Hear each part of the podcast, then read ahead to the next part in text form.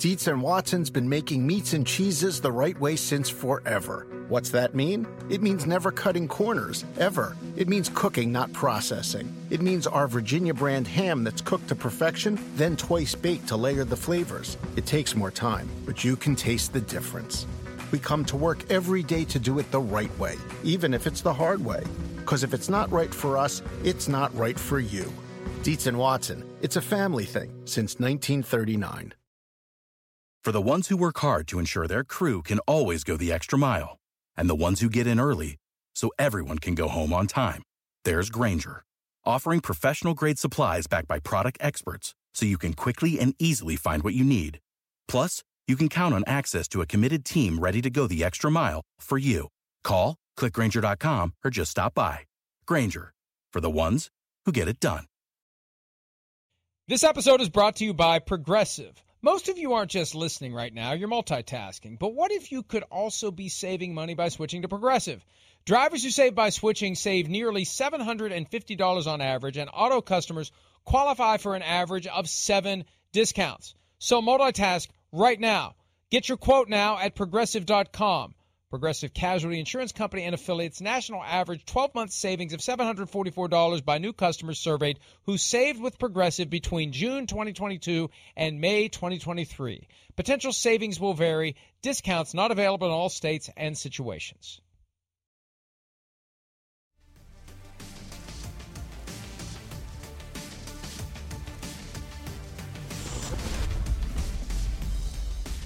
Baltimore Ravens lost last weekend to the Cincinnati Bengals. At least they got to the playoffs, but they didn't advance. One of the reasons they didn't advance, they didn't have Lamar Jackson, who was unable to play in the game with a knee injury yesterday. Coach John Harbaugh and GM Eric DeCosta met with reporters. We're going to let you hear some of what they had to say. We got some things to say about what they had to say. Let's start with Eric DeCosta talking about the current state of Lamar Jackson's contract situation with the team. Well, it certainly takes two to tango, but uh, I think Lamar and I have a great relationship. I think we communicate uh, quite often. Uh, we spent some time together today, as a matter of fact. Uh, we've spoken throughout the season multiple times, and you know these negotiations, Jamison, they all happen differently. Are you willing to entertain trade offers about Lamar Jackson? You know that's something that we're not going to talk about at this point. Um, I talked to Lamar today, as I said. And our focus right now is really to get a long term deal done. That's our singular focus at this point. It's going to take some time, it's going to take some effort, it's going to take great communication, give and take, but I'm confident that we'll be on the right path to get that done. In, in eight months, when you start the season, the 2023 season, uh, is Lamar Jackson, will he be your starting quarterback? Yeah, I don't see any reason why it won't be Jamison. Well, I see some reasons why it won't be, and they. Yeah are embedded within the things that Eric DeCosta said before. If you're not going to comment at all on whether or not you entertain trade rumors, that means there's a possibility, or trade talks, that means there's a possibility you will entertain trade talks. So there, there is a reason why he wouldn't be. What they're doing here, Charean, this is very simple. And uh, to me, it's obvious. I could be obviously wrong, but I think what they're doing is they're being very careful in what they say because they know Lamar Jackson is listening and they don't want to say anything to inflame the situation. They're already having a hard enough time negotiating with him without him being pissed off. And I think he's a little pissed off about everything that happened last week when there were voices and rumors and whispers that he was not trying hard enough to come back and play because of his contract. And he has every right to say, I'm not going to put myself at further risk if I'm not 100% because I don't have the contract I've earned. I got no problem with that. I got a problem with him not having a contract. I got a problem with him not having an agent who would have gotten him a contract by now or gotten him to a team that would have given him the contract. He shouldn't have had to say, I'm not playing at less than 100%. The contract should be there so he'd be willing to play at less than 100% because he's got the financial security that he's earned.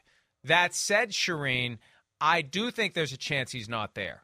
And it's a very simple yep. process.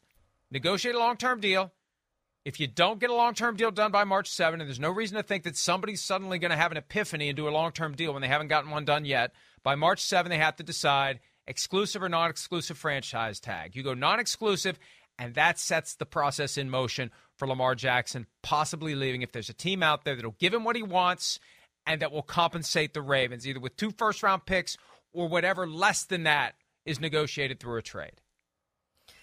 Mike, I, I don't know what lends anybody to think that they're going to get a deal done. They've talked for two years.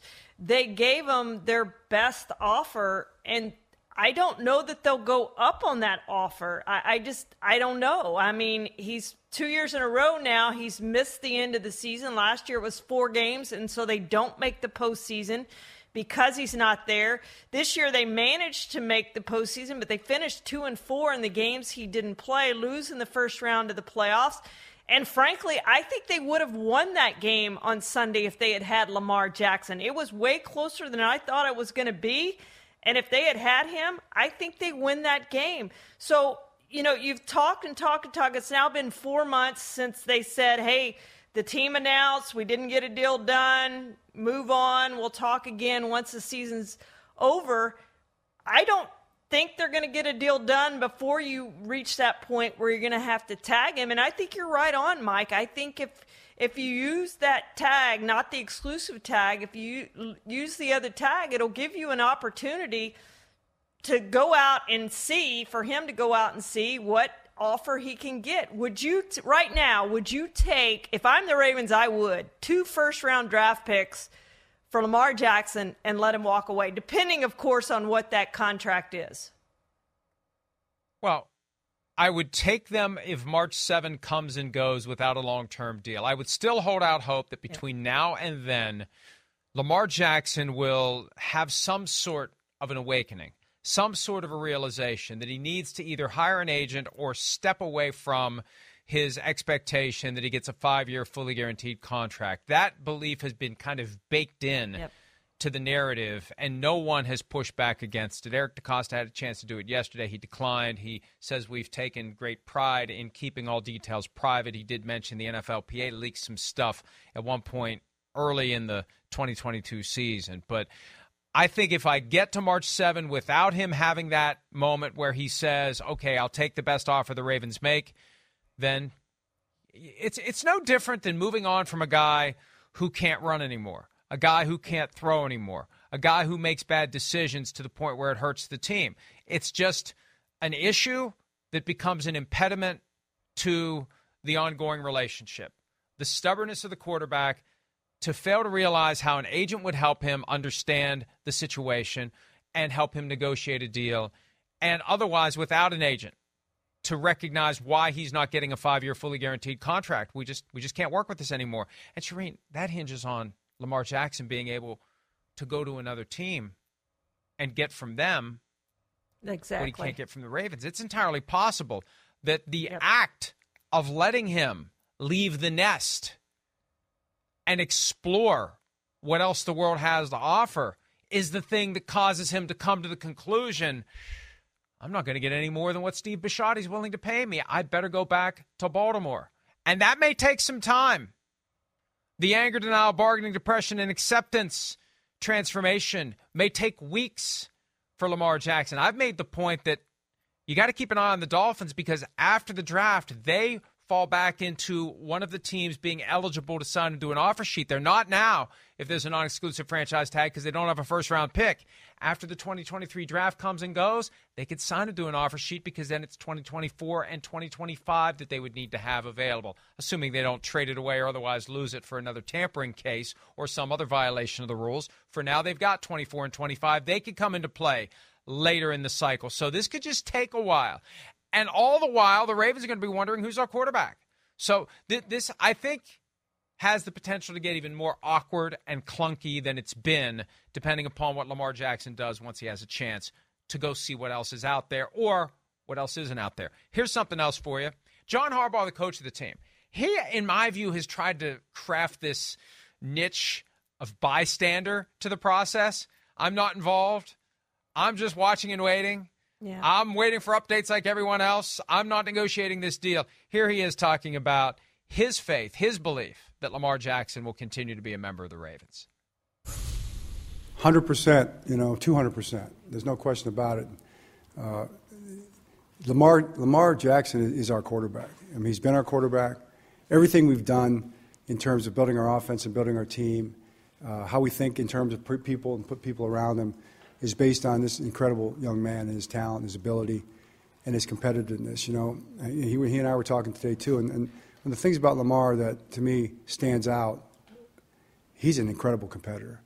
I mean, Lamar Jackson, all he wants to do is win at everything he does. You know, yeah, he's got a lot of talent. He's a very bright guy.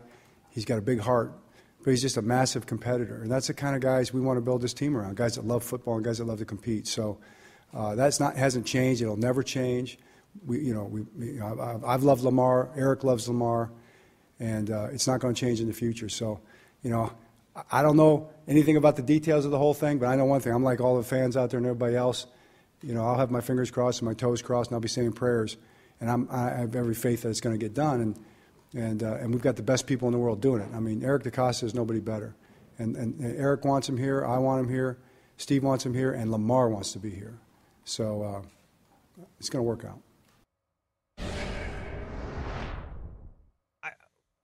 I'm, I'm troubled by Harbaugh saying, I don't know much about the details. I'm keeping my fingers crossed, my toes crossed, and I'm praying like everyone else.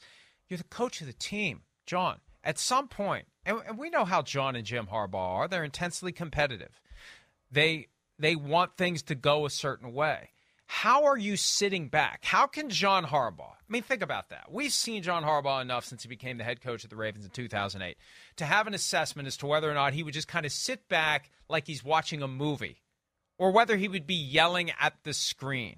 He's going to be yelling at the screen. He's going to be punching through the screen. What are you guys doing? Hey, Lamar, Come on, let me try to work this out. Lamar, come on, we have to have a conversation here. Lamar, here's how this is going to go. This is just further evidence to me of number one, they're tiptoeing on eggshells around Lamar Jackson.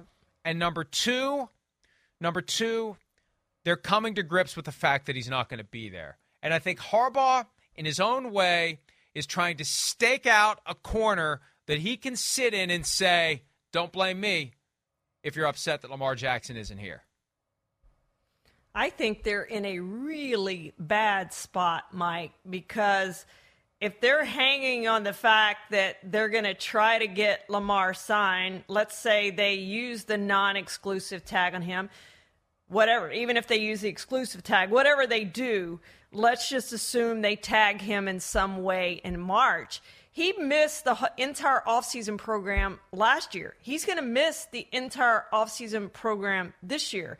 You haven't seen him in six weeks. And oh, yeah, by the way, guess what? You have a new offensive coordinator who's going to come in here. So they're going to have to try to find a quarterback. If it's not Lamar Jackson, like you're going to have to be looking for a quarterback right away. I don't think it's Tyler Huntley. Now, he played much better this past weekend than he did earlier in the season. But I don't think Tyler Huntley is who you want as your franchise quarterback to replace Lamar Jackson. So to me, they're just between a rock and a hard place right now in these negotiations with Lamar. And if they are going to move on, trying to find somebody to come in to replace Lamar Jackson. It's a very difficult spot that they're in right now, Mike. And, and I don't envy where they are trying to figure all of this out. We got some more clues regarding the delicate nature of this process of trying to negotiate a long term deal with Lamar Jackson when Eric DeCosta commented on the duality of Lamar the player and Lamar the agent. Have a listen to DeCosta on that dynamic. Our relationship with Lamar, I think, is fantastic every single day. Now, you can say, well, what's it like negotiating? Uh, that's a challenge, you know, because that's a business relationship. And there's, a, you know, anytime you negotiate with anybody, it's not always going to be an easy conversation to have. But that doesn't affect our feelings for each other or John's feelings for Lamar, the organization's feelings for Lamar every single day, how his teammates team. We all understand this is a business transaction. That's the challenge, really, for a player to represent himself, I think. Uh, and we have to keep those two personalities separate the Lamar Jackson, the, the agent, versus Lamar Jackson, the player. The player is somebody who I hold in extremely high regard. You know, he's a fantastic competitor, one of the most infectious personalities you'll ever see, one of the most talented players in the league, a, a, a truly wonderful person in the community, and everything else that he does. So that hasn't changed. That won't change. It, we'll, we'll get our put our heads together. We'll negotiate a contract. Um, I told Lamar that hey, this thing has, has been a burden for both of us. And I said, you know, but when this thing is over, we are going to feel like a million bucks. Better be more than a million. There was no comment. That you know, uh, we're we're we're, we're going to feel like 250 million fully guaranteed over five years, or it's not going to happen. And that's the thing, Charean. Eric DeCosta said how much they love Lamar Jackson, the player. He never commented on his feelings about yeah. Lamar Jackson, the agent. That's where the exasperation comes from. Again, I think he's fully justified without having his long term financial security to resist playing when he's less than 100% because he's in the final game of his contract. He's got no guarantee from anyone. And if he comes out of that Bengals game, if he had played with a wrecked and ruined knee, he's never getting the financial reward that he's already earned. But the problem is Lamar Jackson, the agent, has failed to secure the bag, has failed to get him paid, has failed to properly advise his client on what you need to do. And it's very simple. And, and it's, it's funny people think that as I say these things, as I elicit these opinions, money is falling from the sky from the pockets of agents. This is a legitimate, honest opinion, folks. I know that I appreciate and I encourage people to be cynical about everything, always be on the lookout for bullcrap. But this is a very basic reality. Players like Richard Sherman just want to save the money. They don't see the value in giving 3%, 2%, 1% to an agent for what they view as a very simple process of exchanging proposals, sending emails, and that's the end of it. That's the beginning of it. That's the culmination of the advice, the counsel, the understanding, the experience that an agent brings to the table to help a player understand how he fits into the broader financial structure of an NFL team. You can't just walk through the door and say, I want Deshaun Watson's contract. You have to have somebody who can explain to you how he got the contract and why you can't get it right now and what you may need to do to try to get it, what your options are, what your path should be. And also, through all the crap of the last week where he's had to deal with this not so subtle effort by some to paint him as a villain, a good agent pushes back against guys like Mike Vick who say, put a brace on it and go play a good agent p- pushes back against anyone in the media who is saying anything remotely negative about Lamar Jackson. You don't have that if you don't have an agent. And the fact that Lamar Jackson doesn't have an agent, Charean, is the main reason why he doesn't have a contract. I'm convinced he would have a contract. He would understand.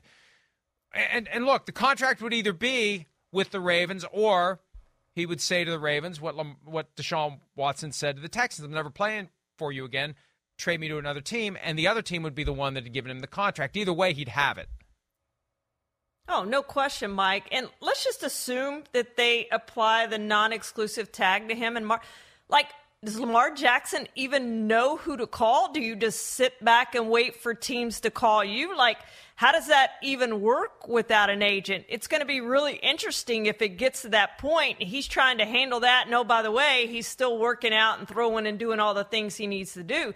There's not enough hours in the day, Mike, for him to do what he needs to do as Michael, as Lamar Jackson, the agent, and Lamar Jackson, the player. Even in the offseason, there's not enough hours in the day to do that. I vividly recall hearing five years ago in the run up to the draft, where Lamar Jackson was the last pick of round one, that teams were having a difficult time tracking him down to set up visits because you're not calling the agent, you're calling the player directly. What if teams that are ready to negotiate with him can't get in touch with him? And, you know, I think back to that period before the draft. One of the reasons he went 32nd was he didn't have an agent out there pushing back against the crap from people like Bill Polian who suggested he should play receiver. A good agent gets Bill Polian on the line and gives it to Bill Polian and sets him straight and sets the narrative that supports Lamar Jackson and gets him drafted higher. When you're in that run up to the draft, you've got agents representing the other quarterbacks, boosting their clients and attacking the others. And it all evens out if everybody's got a good agent. The guy who doesn't have a good agent is the one that they're saying all the crap about, and he's got no one to push back for him. That's just another reason why. Don't get caught up in resenting the fact that you have to pay one, two, or three percent to an agent who you think didn't do anything to earn the money. Agents, good agents, earn their money every single day, and he would have been drafted higher than 32nd, I guarantee you, if he had had an agent back then. And it's going to be hard for him to get that offer he's looking for, five years fully guaranteed. See, I just think he's had this attitude. I was an MVP. I'm one of the best quarterbacks in the NFL. I shouldn't have to do anything more than that. The money should just fall out of the sky. The contract should just magically appear on my desk. It doesn't work that way. No matter how good you are, it's a process. It is a money driven process and you've got to work your leverage to get what you want. And even then, you may not get exactly what you want. What the Ravens want now is a new offensive coordinator. Greg Roman is out. The next offensive coordinator of the Ravens, Charean, will be the seventh one under John Harbaugh, which is a yeah. testament to his durability. But every two or three years, out with the old, in with the new. Harbaugh said yesterday, very stridently, it's going to be a highly sought after job. I ain't so sure about that.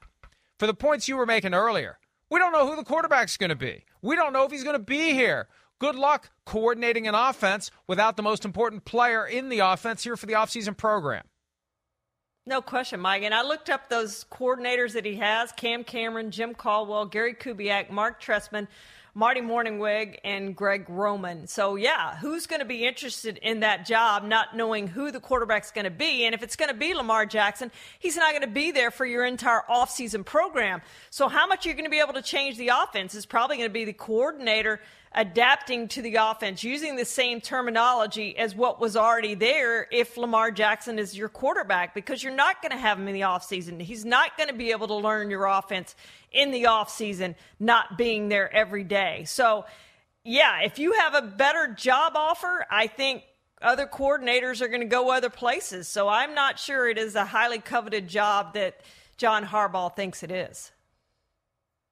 I remember when Greg Roman arrived as assistant head coach and tight ends coach in the last year of Marty Mornhinweg, the handwriting was on the wall that they're going to throw the keys to Roman for what he did with Colin Kaepernick and the 49ers offense years earlier working with Jim Harbaugh. Okay, so who's out there that you're going to point to and say, this is the guy who's already proven that he can properly coordinate a quarterback run centric offense? I mean, who's really out there? It's such a rarity that there aren't a catalog of guys you can flip through and say, we want this one to come run our offense. And Harbaugh made it clear yesterday they're not changing their identity offensively, which tells me it's either going to be Lamar Jackson or Tyler Huntley at quarterback for the Ravens in 2023. You're not making wholesale changes. You're not going to make a dramatic overhaul to the attack. You've got to find somebody who can run that attack. You've got to find somebody with the flexibility to basically construct a system that fits the identity that the Ravens are trying to craft. It's not. It's not going to be easy. And as you said, Charean, and we see this dynamic play out. We see what the Chargers are going to struggle with trying to get a coordinator. Oh, it should be a desirable job because of Justin Herbert. Yeah, but you know what? Everybody's getting fired if it doesn't work this year. So good luck with that.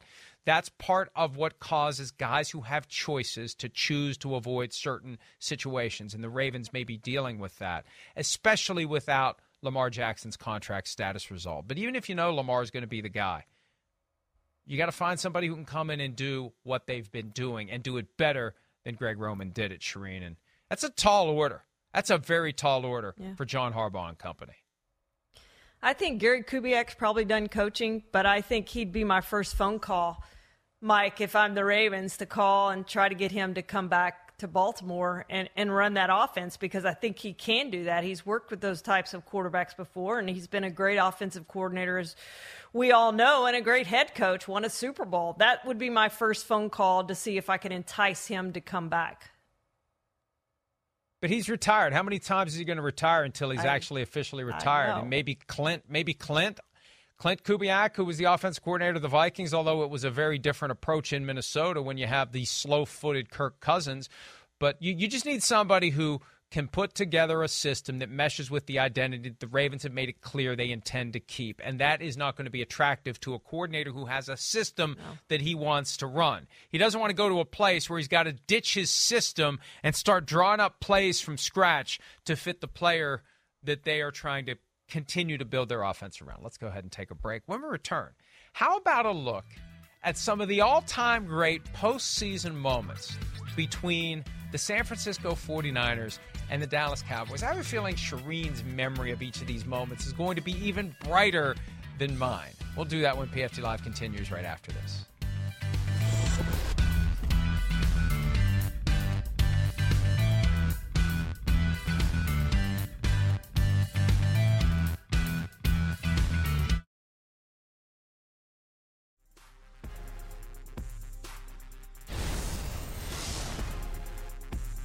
Changes coming to the Tampa Bay Buccaneers. Byron Leftwich, as expected, is out. Eight other assistant coaches also gone.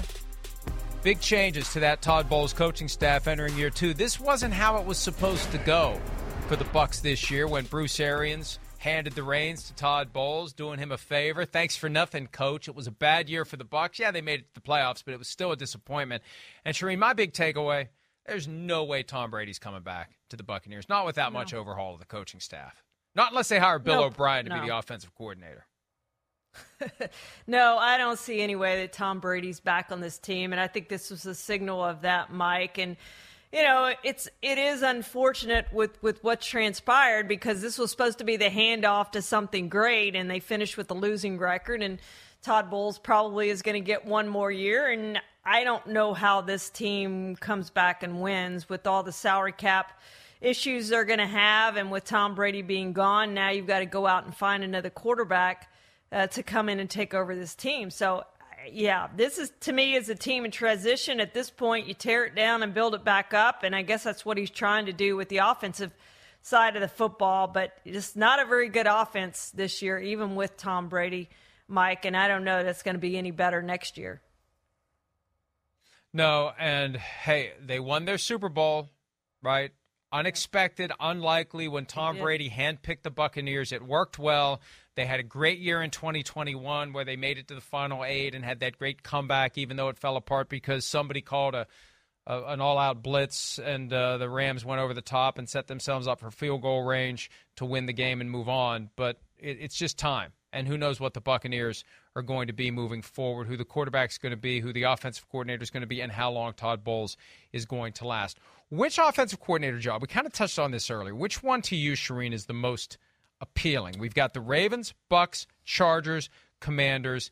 Ty- My God, I-, I, think it's easier to list the teams that aren't Ten. looking for an yeah. offensive coordinator. Ravens, Bucks, Chargers, Commanders, Titans, Rams, Jets, Patriots, Colts, and Cardinals. Well, and I guess any team that I mean, you, you you've got you've got the Texans as well, and the Broncos, Broncos. and the Panthers, yeah. since they don't have head coaches. So, which one would be the most attractive to you? You know, when you look at all of those, they mostly have quarterback issues. In fact, I, I, guess if you want to include the Rams in that, I mean, we know who their quarterback's going to be, but do you want to go there with Matthew Stafford? To me, they're there are issues with almost every one of these teams. The one team I think where you don't have the quarterback issue is the Chargers with Justin Herbert. And if I'm an offensive coordinator, I would love to go there and work with Justin Herbert. The obvious uh, disadvantage of going there is is it going to be Brandon Staley's last year? And maybe you think, well, I can go in there, I can fix Justin Herbert. We either win or if we don't win, it's not going to be my fault because our offense is going to be so good, and maybe I get a shot at the at the head coaching job if Brandon Staley is out next year. So I guess I would have to say the Chargers among that group of te- teams. The other ones, I just don't know about the quarterback situations well enough. Even the Cardinals, you look at Kyler Murray's not going to be there for the start of the season. And do you want to work with with Kyler Murray? I think that's a big question. So every single one of those teams that we're talking about has a quarterback issue aside from the Chargers. So that's why I'm going to pick the Chargers.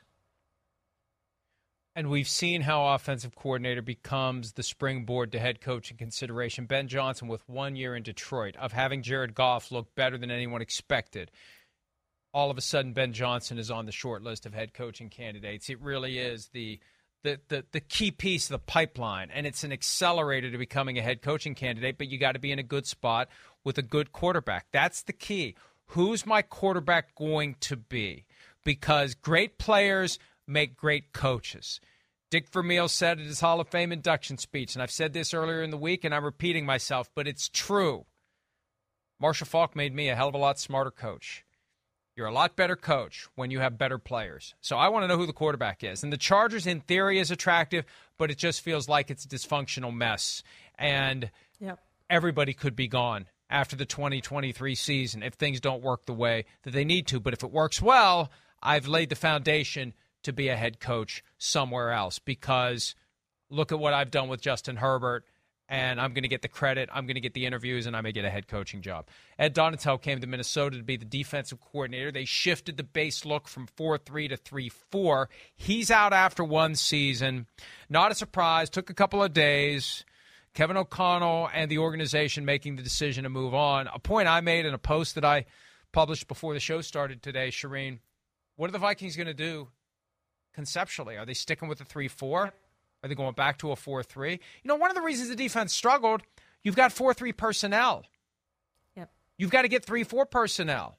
They had to bring in Jordan Hicks to play inside linebacker along with Eric Kendricks. They got rid of Anthony Barr, who ended up with the Cowboys, because that specific type of outside linebacker didn't fit in a, in a 3 4 defense, period. So are you going to continue to change the personnel needed to run a 3 4, or you're you going to hire somebody who's going to go back to a 4 3? And then you have to undo what you did last year and reconfigure your defense again, just as they were learning the 3 4. It's, it's a real challenge. And I think a lot needs to be done defensively. And, and again, it's attractive because the offense is so good. The defense doesn't have to be much better. But the Vikings have to decide what they're looking for by way of how their defense is going to present itself on the field. Yeah, there's just certain teams, Mike, that you think of as 4 3 defenses, 3 4 defense, because they've been that way their entire history. And the Vikings were a 4 3 team for their entire history. I think, aside from one year before this past season. And then they try to come in without the personnel and say, we're switching to the 3 4 and they drafted players to fit the 3 4, and they got very little out of their draft class in 2022. They're old, they're slow, and they still don't have the personnel to fit the 3-4, which is why they ended up 31st in point in yards and 28th in points. They were horrible, and it's why they're sitting at home today rather than getting ready to play in a playoff game this weekend. So it's a huge question for Kevin O'Connell. Do we go back to the 4 3 where we have more of that personnel, or do we stick with the 3 4? But either way, those players are now going to be learning a new defense and a new defensive coordinator in the second year of Kevin O'Connell's tenure. So this was a monstrous failure uh, by the Vikings. And you know, I blame more the decision to go to the 3 4, which was Kevin O'Connell's decision, then I blame the defensive coordinator because he got one year without any kind of personnel to, to try to make this change, and it, and it wasn't going to work out. It was disastrous and a disastrous decision from the start. Well, and the whole idea of getting Ed Donatell is they wanted somebody who would run Vic Fangio's defense. And Fangio had just gotten fired by the Broncos. Fangio's interviewing now, and he's been linked to Sean Payton. Yeah. Why not just call Fangio? If you're going to continue right. this path, if you if you wanted Fangio's defense, get Fangio. That would be a win for the Vikings if they could pull that off. I think Brian Flores, is a guy who could maybe come in and continue this 3 4 base front that they're trying to do. And I know that defenses are multiple and they do a bunch of right. different things. Whatever the Vikings were doing last year, it didn't work especially in the playoffs when that defense was exposed for what it is and it dragged down the offense and it dragged down the team. So it's a huge decision for the Vikings and it's a huge move to try to elevate this team to balance out the offense that it has. It's just out of whack. They shouldn't have been 13 and 4. They gave up more points than they scored. They need balance. We need to take a break. The Broncos need a lot more than balance. Well, they do need balance. Their defense is great. But if the Vikings and Broncos could just merge, and go with Minnesota's offense and Denver's defense, they'd be unstoppable. Russell Wilson reportedly getting involved in doing what needs to be done to get the coach who can turn his career around. We'll discuss that when PFT Live continues right after this.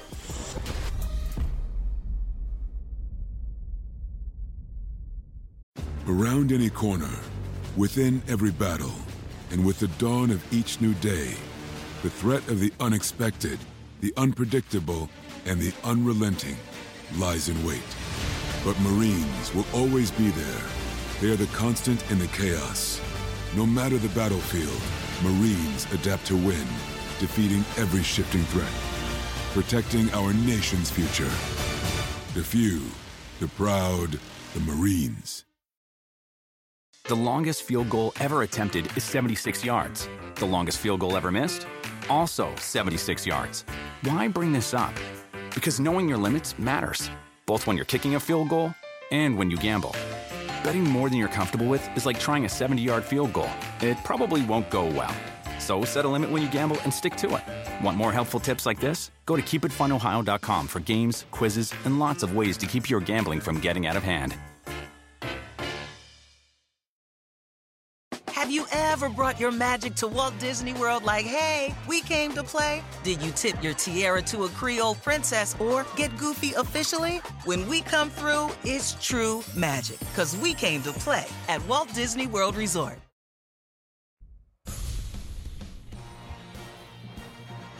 After their historic comeback win in the wild card round, Trevor Lawrence and the Jaguars head to Kansas City to take on Patrick Mahomes and the top seeded Chiefs in an AFC divisional matchup on Saturday. Coverage begins at 3 p.m. Eastern on NBC and Peacock. I will be there. I am walking out the door literally as soon as we are done today to head to Kansas City. All right. Team that would very much like to get back to the AFC Championship. A team that hasn't been to the playoffs since winning Super Bowl 57 years ago. The Denver Broncos. Colin Cowherd, who has Sean Payton on his show all the time, so we know where Colin Cowherd is getting his information, said Thursday that Russell Wilson has reached out to Sean Payton, wants him as the Broncos coach. Sean Payton interviewed for the job on Tuesday. Payton has also been connected to the Cardinals, the Panthers, and the Texans. I don't know how I'd feel about this if I'm Greg Penner, the CEO of the Broncos, thinking that there's a media campaign being waged to try to get me that Broncos job. And I don't know that Payton really wants that job. I don't know that deep down he believes in Russell Wilson. But if what Colin Cowherd is saying is true, and I don't know how big of an if that is, but if it's true, Russell Wilson realizes that number one, he needs to be fixed, and number two, Sean Payton's the guy to fix him. Yeah, I think I'm encouraged by him doing that, Mike, that he sees a need – to get help and and he turns to the guy who we all think is one of the best guys in the NFL at offense and that's Sean Payton and he's proved it over and over and over again. I guess the question is what does Sean Payton think of Russell Wilson? Does he think he's fixable? We've heard rumors that he does think that Russell Wilson is fixable. And if he does, then that makes sense because you have ownership that's going to be willing to dole out that money. There's going to be excitement with the Broncos and with their fans again, thinking that Sean Payton can fix Russell Wilson, and they know they have the defense uh, capable of, of contending. So if I'm Payton, though, I don't know if I want to go play in that division, Mike. You're going to have to face Patrick Mahomes and the Chiefs year after year after year to, to try to win that division. It just seems like an awfully tall task. And by the way, you've got Justin Herbert in there as well. It's just to me, it's a tall task to try to win that division. Um, and I don't know if that would be, for that reason, the place that I would want to go. It's a no lose proposition for Payton because if he goes to Denver and Russell Wilson isn't fixed, it's not Payton's fault. Russell Wilson is just broken. It's a good point. And can't be fixed. Yeah. That would be the narrative. That would be the end result. And when Payton first addressed Denver on Fox a couple of weeks ago and was asked the quarterback question, he he didn't come right out and say I can deal with a bad quarterback situation, but he said when he went to New Orleans he had no quarterback situation. Remember they tried to get Tony Romo. That's right. Yeah. Payton and Mickey Loomis did, and and Bill Parcells said no way in hell. So they get Drew Brees after the Dolphins rejected him on a physical, and it all worked out. So what Payton said is I'm more concerned about ownership and front office, which kind of implied I'm not worried about a bad quarterback. So look, I, I, don't know what Payton wants to do. Payton is still in the process of interviewing. He was supposed to interview today with the Panthers. That's been put on hold because of the death of a player for the Charlotte team in the MLS because David Tepper, the owner of the Panthers, also owns that franchise. Um, you've got you've got five jobs open. The Colts have yet to show any interest in Payton. The other four have, although I think the Cardinals' interest dissipated once they hired a GM. I think it comes down to Broncos, Panthers, Texans in this cycle. Charean, which one makes the most sense to you? The, the, to be honest, the Panthers does simply because they have the defense in place, they have the running game in place, they have the offensive line in place. You need the quarterback. You can go out and find your quarterback. And like he said, I'm not really worried about the quarterback because he feels like he can bring a quarterback in. In fact, he did that in his last season in New Orleans. He won with Jameis Winston who was in and out of the lineup because of injuries. And I would they play three quarterbacks, I think, last year, including Ian Book, uh, and still managed to contend. Uh, in that division. So that is the best division to go to. That is the division where you can step in right now and win and win year after year after year. So to me, that to make some most sense. And they would be willing to step up and pay the 20 to 25 million that he reportedly wants. So the Panthers, to me, make the most sense. Even though they don't have the quarterback, you can get that quarterback in that you want, Mike. Yeah, I, I, I saw people treating 20 to 25 million per year as news. It's not news, it's a given. No. The Dolphins were going to pay him 20 to 25 million a year last year. The best coaches are making more than we realize. This is something we've been talking about for a while. And I've had people who I would think know better, try to reach out to me and say that's not true. It is true. I know it's true. I trust the people I've spoken to about it. Because there's no salary cap for coaches, coaches get their official pay and then they get funneled other amounts from owners that are off the books. Not like they're not paying taxes on it, but it's not part of the official compensation because that holds everything down officially. That happens. So you've got Belichick probably at 25 million already. You've got others north of 20. Payton will be between 20 and 25 million, especially if David Tepper decides after their interview, I got to have this guy. Now, look, there's also a chance you get a couple of type A, double positive personalities in the same room and they just decide they hate each other. That's possible. Yeah. Payton may go in and start talking and try to dominate the conversation. And Tepper's thinking, well, what the hell, man? This is my team. I want to talk. And he tries to dominate the conversation. And Sean Payton says, well, what the hell, man? I want to come in and take charge. I don't want to have to deal with this guy that won't shut up. I don't want to be here. Tepper doesn't want him there. I mean, it could all fall apart. We don't know. But I, I'm fascinated by it because Sean Payton, Tom Brady. If it's going to happen ever, it's yeah. going to happen in Carolina. It ain't going to happen in Houston. That's the only other spot of the available jobs with interest in Payton where it could happen. It could happen in Indy, but the Colts are showing no interest in him. Carolina. And I was talking to somebody about that yesterday. They said, I can't imagine Tom Brady in a Panthers uniform. And my response was, could you imagine him in a Buccaneers uniform three years ago? Did you right. did you do a double take week one of 2020 when it was Saints Bucks? You did. And it took you two years. It took me two years to not think of him as Patriots quarterback Tom Brady. So, yeah, it'll look weird at first, and then by the end of September, we'll be used to it. And if Sean Payton goes to Carolina, my I don't care who the quarterback is, but I'm with you. I think that's the perfect landing spot as well for Tom Brady, and I think it's very possible that could happen if Sean Payton goes there. I think it's Sean Payton and Tom Brady because they do need a quarterback.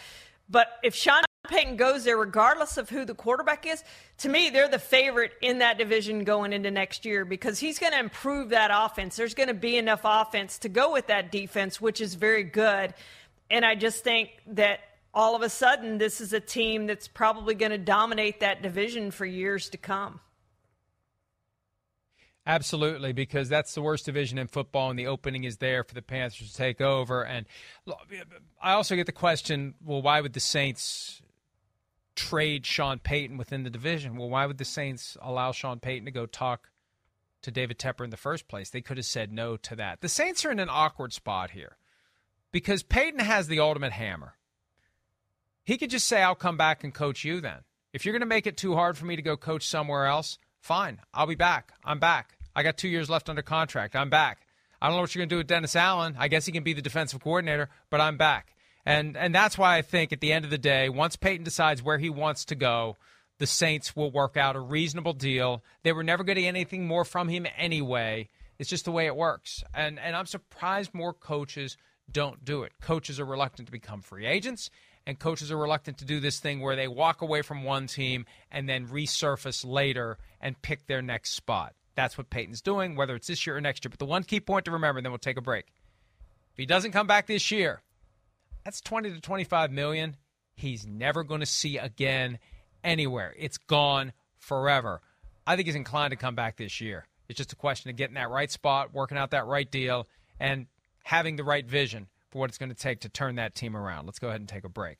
We'll have a draft of the most important non quarterbacks in the games to come this weekend. We'll do that when this Friday edition of PFT Live continues right after this.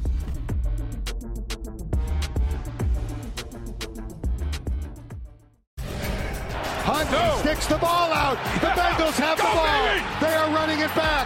Sam Hubbard with blockers behind him. Hubbard to the Ravens 40, nice. the 30, nice. the 20, yeah. the 10, the Woo. 5. Touchdown! How about it? Bengals! Woo. He tried to pull a Trevor Lawrence, and the Bengals said no. And Sam Hubbard says, I'll take it to the house.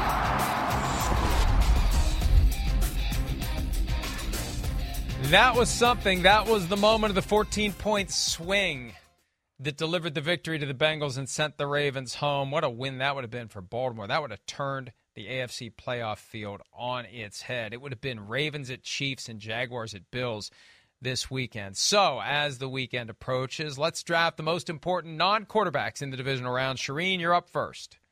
Well, we talked a little bit about him earlier, Mike, but Brett Maher, what are you going to do this week? He had the four extra point misses which was an NFL record, regular season or postseason, no kicker since 1932 when they started tracking these stats had ever missed four extra points in a game. Congratulations on that record, Brett. Five in a row, by the way, Mike. Nobody talks about week 18 on grass in Washington. He also missed that one. And guess what? You're playing on grass again this week.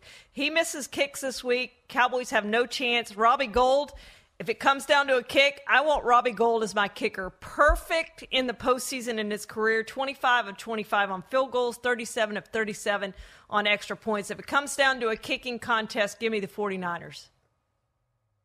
I wonder if the Cowboys will elevate the kicker they added this week to the practice squad. I think Tristan Vizcaino is the kicker they added, and activate him on the game day roster and have two kickers. Because it occurred to me Monday night has anyone ever benched a kicker? You can't bench a kicker because you only have one kicker.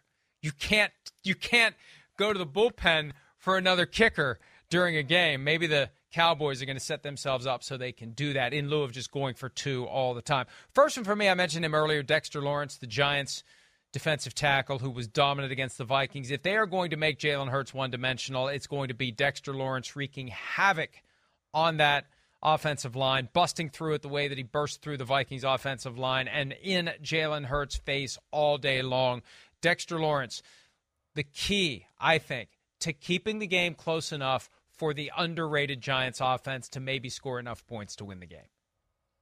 Well, I'm going to stick on that side of the football, Mike, with the same team. And Xavier McKinney, uh, the Giants safety, he made that huge fourth down stop on TJ Hockenson when Kirk Cousins threw the ball short of the line to gain. But he, Adoree Jackson, Leonard Williams, they didn't play in that first meeting with the Eagles. I think those three guys are going to make a huge difference, especially Xavier McKinney.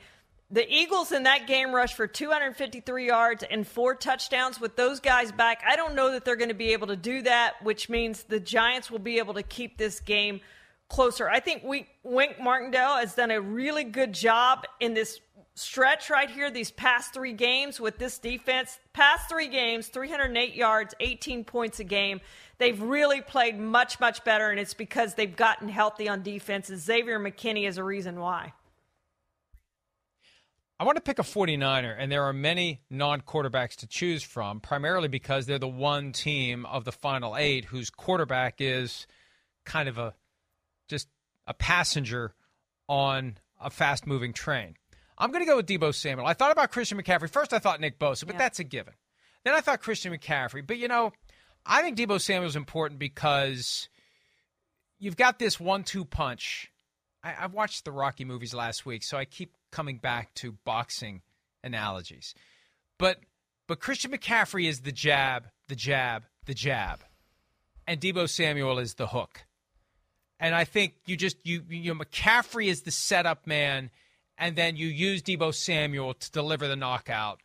I, I and I think that if he's healthy, as he seems to be, by virtue of the 133 receiving yards he had on six catches last year, and he also or last week, and he added 32 rushing yards.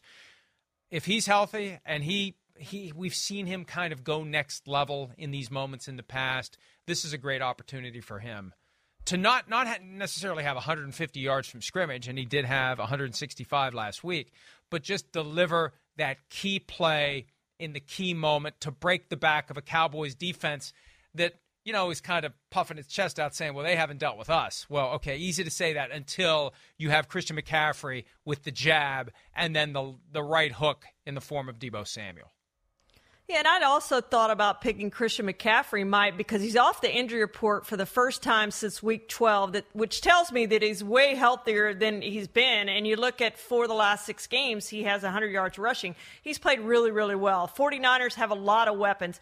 I'm going to go with that Bengals game. And we talked a lot about their offensive line. Jackson Carman probably is going to be the left tackle this week with, with uh, Jonah Williams out after dislocating his kneecap last week. I think it's a really important game for him uh, at left tackle. There, he's their third, as we talked about, reserve that's going to be playing within that offensive line. Center Ted Karras and left guard Cordell Vincent are the only starters left healthy. So they've got three big reserves in there that the Chiefs are going to be able, uh, sorry, the Bills are going to be able to take advantage of in that offensive line. But Jackson Carman has got to do a good job for them to have a chance this week. I mentioned him earlier. I mentioned him yesterday on the way out the door in the Show Me Something draft. I think we need to keep pointing to Gabe Davis of the Buffalo Bills because earlier the context was the Bills need someone other than Stefon Diggs. And last year it was Gabe Davis with four touchdown catches in the divisional round loss to the Chiefs. This is the time. This is the time you step up you lay the foundation for your second contract. You convince people that you would be more than just an Alvin Harper. To you know, go back to something we showed earlier. Alvin Harper, great with the Cowboys when he had Michael Irvin, never could stand alone anywhere else. If Gabe Davis is ever going to be that guy, this is the time to prove it again in a big spot. Step up and be the guy across from. it sounds like the show me something draft all over again, but I think he's critical to the Bills firing on all cylinders and not putting Josh Allen in that spot we talked about earlier, Charean, where he's trying to do too much. Yeah, they've got to have somebody else step up. If they're going to get to the Super Bowl, Mike, in these next two games, it's got to be Gabe Davis. It's got to be somebody else on that offense, Isaiah McKay, whoever it is. They've got to have somebody else step up and help Diggs out. It just can't be Josh Allen and Stefon Diggs the whole time.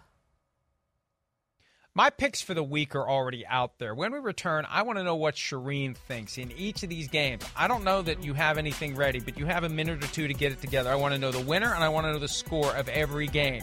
We'll do that when okay. PFT Live returns right after this.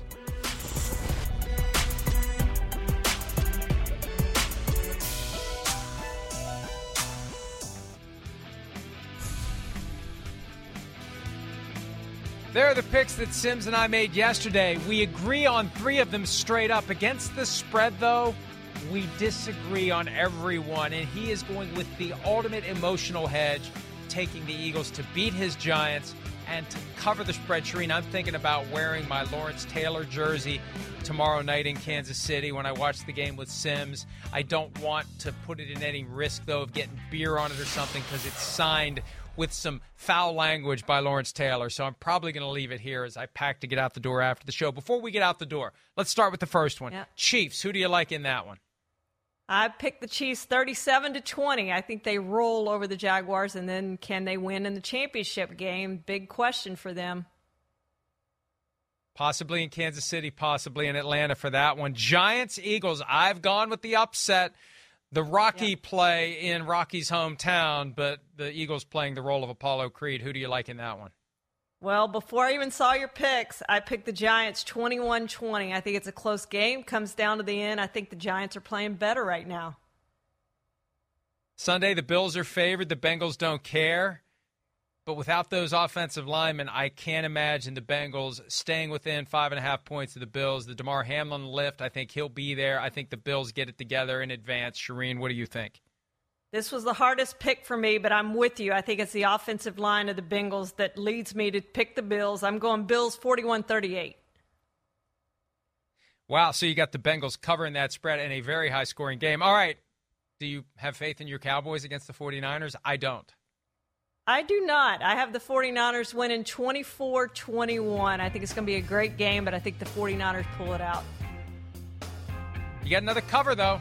You got three of the underdogs covering the spread. I think the 49ers win that game, possibly, possibly by more than 10 points. But we'll see. Enjoy the games. See you back here on Monday. Have a great weekend.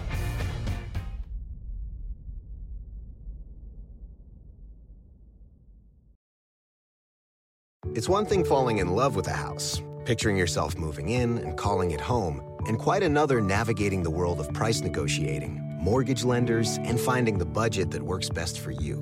An agent who's a realtor can make understanding that world easier. Realtors have the expertise, access to proprietary data, and tools to help you get from imagining living somewhere to actually doing it. That's the kind of help we can provide. Because that's who we are. Realtors are members of the National Association of Realtors. With the Wells Fargo Active Cash Credit Card, you can earn unlimited 2% cash rewards on purchases you want and purchases you need. That means you earn 2% cash rewards on what you want, like season tickets to watch your favorite team, and 2% cash rewards on what you need, like paying for parking. That's the beauty of the Active Cash Credit Card. It's ready when you are with unlimited 2% cash rewards. The Wells Fargo Active Cash Credit Card. That's real life ready. Terms apply. Learn more at wellsfargo.com slash activecash.